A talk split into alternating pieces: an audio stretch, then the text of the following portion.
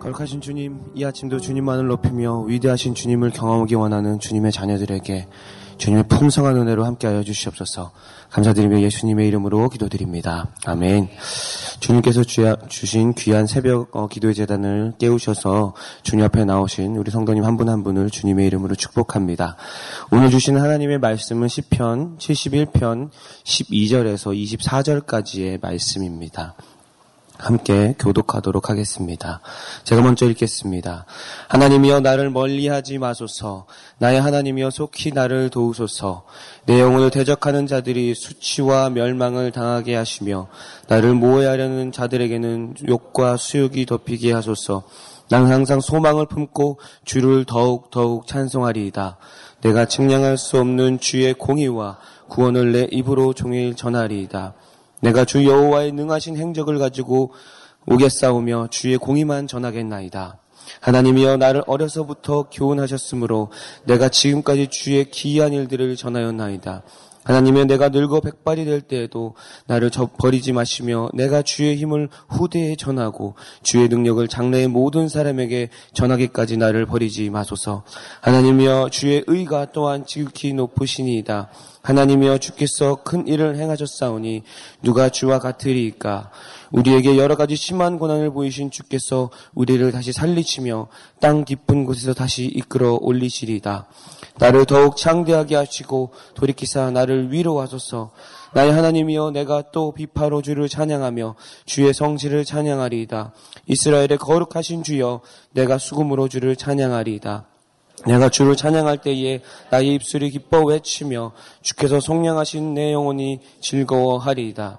나의 혀도 종일토록 주의 의를 작은 소리로 읊조리오리니 나를 모해하려던 자들이 수치와 무한을 당함이니이다. 아멘. 하나님이 멀리 느껴질 때라는 제목으로 함께 말씀을 나누도록 하겠습니다. 우리가 읽은 오늘 71편의 말씀은 다윗이 어느 정도 나이가 차 있을 때에 중년 정도의 나이에 이르러서 어, 하나님 앞에 단언하는 단언시입니다. 오늘 다윗은 그의 삶의 모든 상황 안에서 그 경험하는 것을 통해서 그의 찬양과 기도를 하나님 앞에 드리는 것을 볼 수 있습니다. 특별히 오늘의 간구는 어, 10편 70편의 말씀과 함께 찬양되어진 시입니다. 그렇기 때문에 70편 앞에 나와 있는 표제를 본다면은 오늘 시편의 의미에 대해서 더 잘 알 수 있을 것입니다. 70편의 표제에는 이렇게 나와 있습니다. 다윗의 시로 기념식에서 인도자를 따라 부르는 노래라고 나와 있습니다. 다윗은 자신의 삶에 일어난 경험을 바탕으로 한 그 고통을 아뢰는 탄원 씨를 자신뿐만 아니라 하나님께 드려지는 예배 가운데 많은 사람들이 부를 수 있도록 했습니다. 왜냐하면 그의 이러한 고백은 세상을 살아가는 많은 사람들에게 동일한 주제로 기도되어지고 있기 때문일 것입니다. 그렇기 때문에 우리는 다윗의 고백을 통해서 고난 가운데 나타나는 모습을 반항하는 모습들을 배울 수 있을 것입니다. 사랑하는 성도 여러분, 우리의 삶 안에 크고 작은 고난이 있습니까? 오늘의 말씀을 마음으로 받아서 그 은혜 안에 거하시는 여러분 되시기를 주님의 이름으로 간절히 축복합니다. 먼저 다윗은 그 찬양의 시작을 70편의 시작 부분과 동일하게 오늘 12절의 말씀 가운데도 반복적으로 이야기하는 것을 볼 수 있습니다. 함께 70장 1절과 71장 12절을 이어서 읽도록 하겠습니다. 하나님이여 나를 건지소서 여호와여 속히 나를 도우소서 하나님이여 나를 멀리하지 마소서 나의 하나님이여 속히 나를 도우소서 말씀에 보면 계속해서 반복적으로 강조하는 것이 있습니다. 하나님이여 속히 나를 도우소서. 하나님 어서 오십시오. 빨리 오셔서 나를 도와주십시오. 구원하여 주십시오. 라고 고백하는 기도로 말씀이 시작됩니다. 간구하는 기도인 것입니다. 간절한 기도인 것입니다. 급박함이 있는 기도인 것입니다. 사랑하는 성도 여러분, 우리의 기도는 이처럼 간절하며 간결함이 있는 기도야 합니다. 길게 늘어놓는 중언부언하는 자신이 무엇을 기도하는지도 모르는 기도가 아니라 간절함과 간결함이 있는 기도야 하는 것입니다. 사랑하는 여러분, 기도는 무엇일까요? 기도는 세상에서 말하는 어떤 보험의 일종이 아닙니다. 마음의 안정을 얻기 위해서 하는 어떤 심리적인 명상도 아닙니다. 기도는 믿는 자들에게 있어서 하나님의 백성으로 하여금 세상에서 승리하기 위한 유일한 그리고 가장 최선의 전략인 것입니다. 사단은 우리가 많은 방법들을 가지고 살아갈 수 있다라고 이야기합니다. 언제나 네가 그래왔듯이 하나님이 아닌 네가 할 수 있다라고 말합니다. 정말 많은 경우에 많은 분들에게 있어서 기도는 어떤 경우에는 종교적인 행위이고 선택 사항밖에 되지 않는 안타까운 모습들을 볼 수 있습니다. 우리는 우리의 삶 안에 문제가 발생했을 때에 거의 본능적으로 우리가 사용할 수 있는 방법들을 생각하고 그것을 실천합니다. 바로 무릎 꿇지 않습니다. 그런데 오늘 말씀을 쓴 이 시를 쓴 다윗은 그런 모든 상황을 고려할 만큼의 자리에 있음에도 불구하고 그러한 위치에 있음에도 불구하고 한 나라의 왕임에도 불구하고 다윗은 자신의 호소를 하나님께서 들으실 수 있도록 부르짖었습니다. 아주 심플하게 주님 어서 와서 나를 도와주십시오라고 기도했습니다. 이러한 기도의 근원은 하나님만이 나의 구원자입니다 라는 그 믿음에 근거한 것입니다.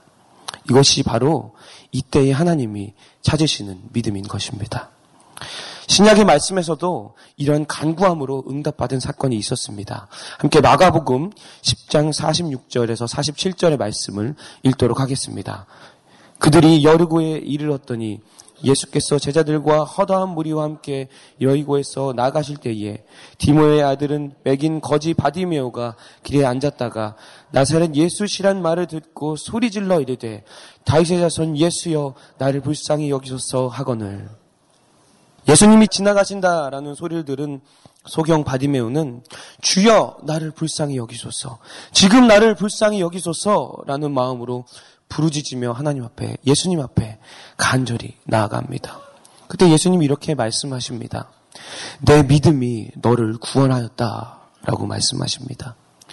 사랑하는 성도 여러분, 여러분의 삶 안에 고난과 문제가 있다면은 기도해야지요. 날 위해 기도해 주십시오.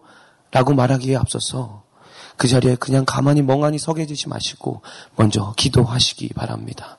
간절히 주님 앞에 나아가시기 바랍니다. 여러분의 삶을 괴롭히는 마치 입에 난 염증 같이 고통스럽게 하며 귀찮게 하는 그 모든 것들을 하나님 앞에 전심으로 아뢰는 여러분 되시기를 주님의 이름으로 축복합니다. 그러한 여러분의 삶 가운데 하나님은 신실하신 주님의 응답으로 함께 하실 것입니다.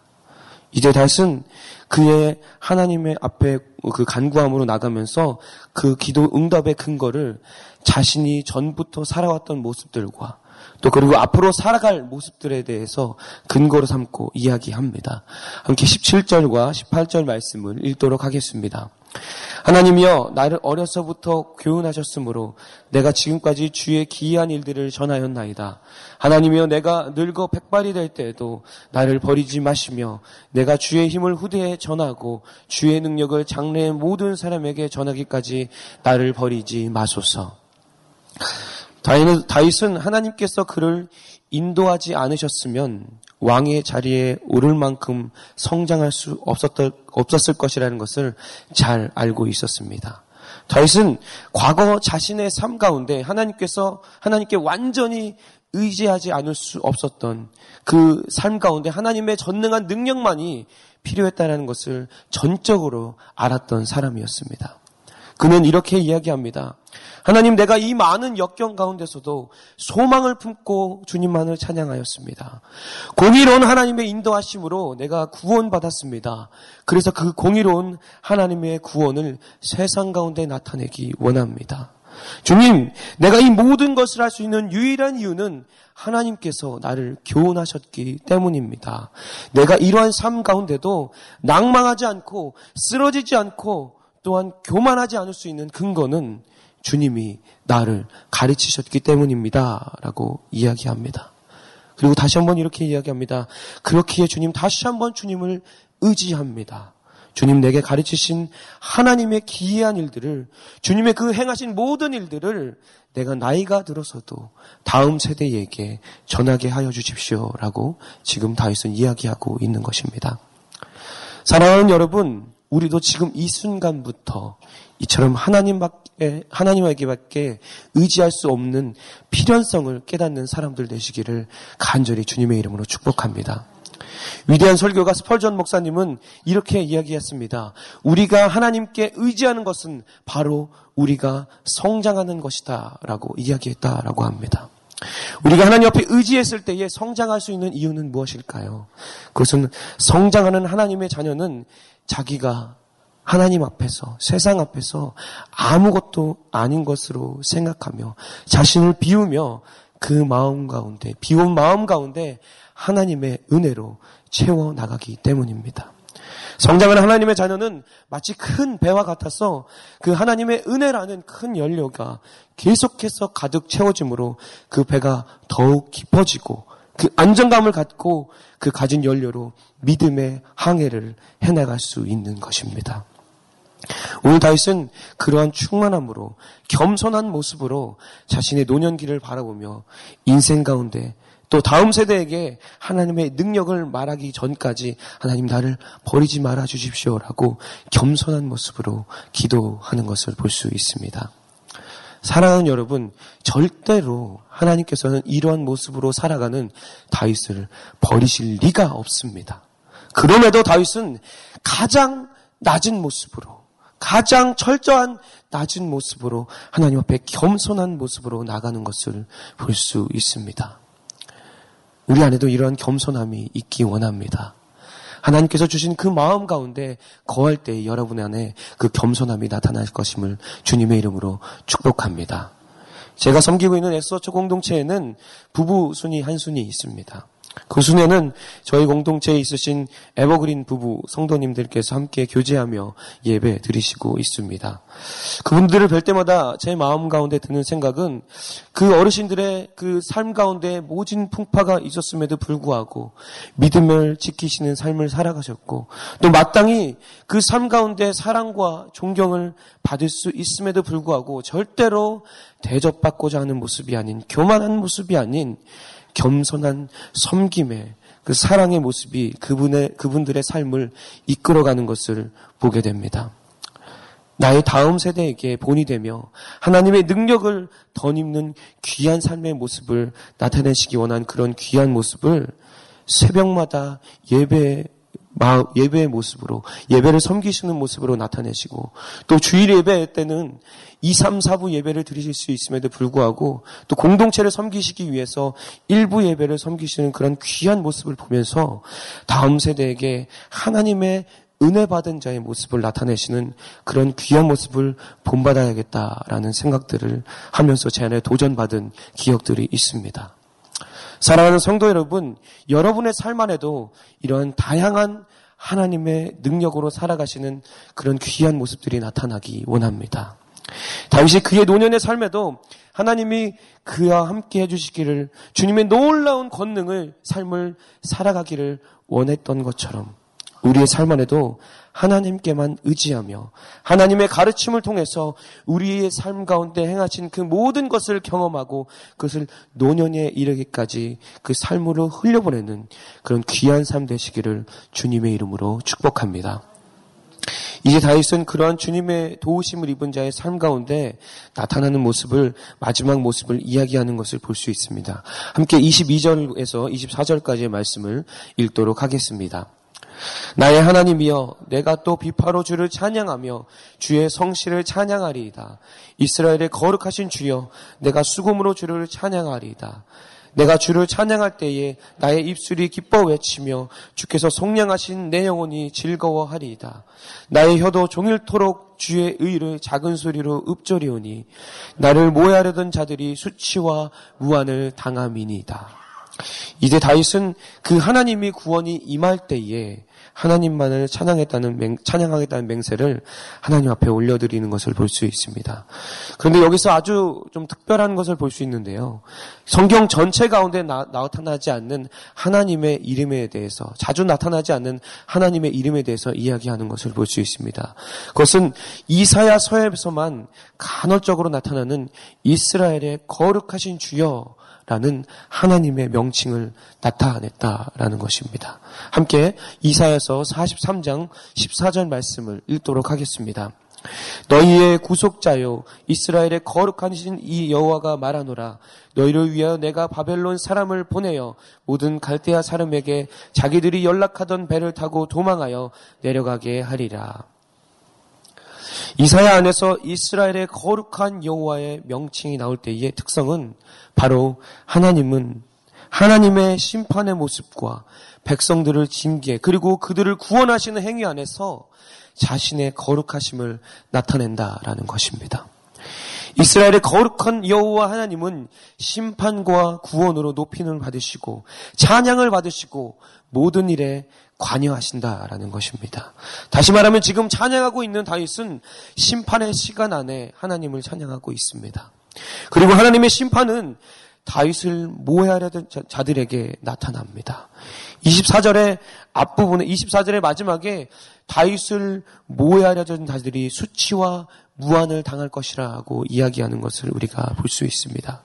그런데 우리가 여기서 더 눈여겨보아야 될 것이 있습니다. 그것은 바로 비파로 찬양하고 수금으로 찬양하고 입술로 소리 높여 찬양했는데 결정적으로 하나님께서 그분의 심판을 나타내신 그 행동의 근거는 바로 24절의 전반부 말씀이라는 것입니다. 우리 24절의 전반부 말씀을 다시 한번 읽도록 하겠습니다. 나의 혀도 종일토록 주의 의를 작은 소리로 읊조리오리니 작은 소리로 다윗이 계속해서 읊조린 것이 있습니다. 그것이 무엇이냐면은 주님의 공의입니다. 오늘의 말씀 가운데 공의와 의라는 표현이 합쳐서 네 번 나옵니다. 다윗은 그의 삶에 그의 삶에서 하나님의 도우심이 필요할 때 그리고 하나님이 멀리 있다고 느껴질 때에 계속해서 하나님을 찬양합니다. 그리고 그 공의로우신 하나님의 성품을 가지고 계속해서 하나님 앞에 나가는 것을 볼 수 있습니다. 공의로우신 하나님, 날 도와주십시오. 공의로우신 하나님, 나의 삶을 가장 잘 아시는 주님, 주님의 공의가 내 삶 안에 나타나게 하여 주시옵소서. 주님의 공의가 임할 때에 주님의 자녀들에게는 구원의 날이고 악인들에게는 심판의 날인 것을 알고 있습니다. 주님, 주님의 공의를 내 안에 나타내 주십시오라고 라고 계속해서 다윗은 그의 입술로 고백한 것입니다. 사랑하는 성도 여러분, 나의 삶 안에 여러 가지 문제로 하나님 앞에 집중하기 어려울 때에, 어지러울 때에 하나님이 멀리 계시다고 느껴지실 때가 우리들의 삶 안에 있습니다. 지금 이 순간이 그러한 순간인 분들이 있습니다. 그런 분들이 있다면 주님께 이렇게 고백하시기 바랍니다. 공의로우신 하나님, 날 도와주십시오. 공의로우신 하나님, 날 불쌍히 여겨 주십시오. 주님의 공의가 내 삶 안에 비춰짐으로 내 안에 어두운 불순문들이 제거되게 하시며 그 안에 주님의 구원을 경험케 하시는 또 주님 날 누르는 날 짓누르는 그 악한 자들의 계계와 모략들이 다 파하여 버리게 주님 역사하여 주십시오. 그들의 삶이 주님의 심판 앞에 서게 하여 주십시오. 주님의 공의만이 나타나게 하여 주십시오라고 간구하는 그런 여러분의 삶이 되시기를 주님의 이름으로 축복합니다.